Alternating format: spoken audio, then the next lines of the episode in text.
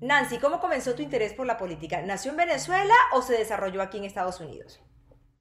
Para serte sincera, se desarrolló aquí porque en realidad mi interés comienza en el ámbito de educación, ¿verdad? Cuando mi hija comienza aquí en Estados Unidos, cuando ingresa a la escuela elementaria, primaria, yo empiezo a involucrarme en ese ámbito y me empieza a interesar mucho lo que es la educación temprana, todas esas cosas, y comienzo a abogar en ese ámbito. Es más, yo fundé una organización sin fines de lucro para promover la educación temprana, sobre todo en las comunidades inmigrantes. Surge una oportunidad en el 2004, me lanzo a la Junta de Educación del Condado de Montgomery y ahí estuve por 5 años, pero después surge esta oportunidad en el Consejo y entonces ya me empezó obviamente a interesar lo que era todo lo que está relacionado con las áreas de pues, transporte o, por ejemplo, desarrollo urbano, no solamente educación, sino seguridad pública, o sea, todas esas otras cosas que influyen en la vida de todos los residentes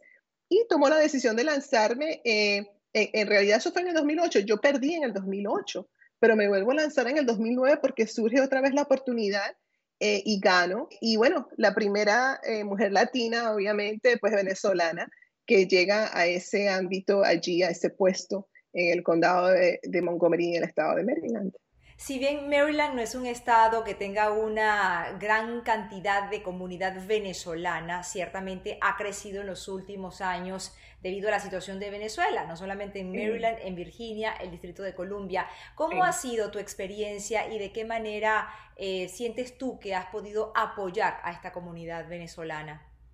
Sí, hemos visto que ha estado creciendo y bueno, mi papel realmente ha sido mucho también de poder educar sobre todo a aquellos senadores de Estados Unidos, congresistas de Estados Unidos que no entendían muy bien el tema Venezuela, recordarle al mundo, recordarle a la gente aquí en Estados Unidos que Venezuela continúa siendo una situación de crisis, una crisis que afecta de manera geopolítica a Estados Unidos también. ¿Estarías de acuerdo en impulsar o podrías ayudar a hacer entender un poco lo que significaría un TPS para los venezolanos?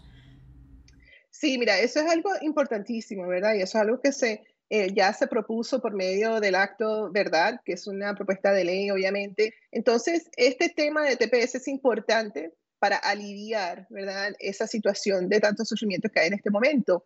Pero también van a haber muchas otras medidas importantes. Y como te digo, yo creo que es claro que hay que ser estratégico.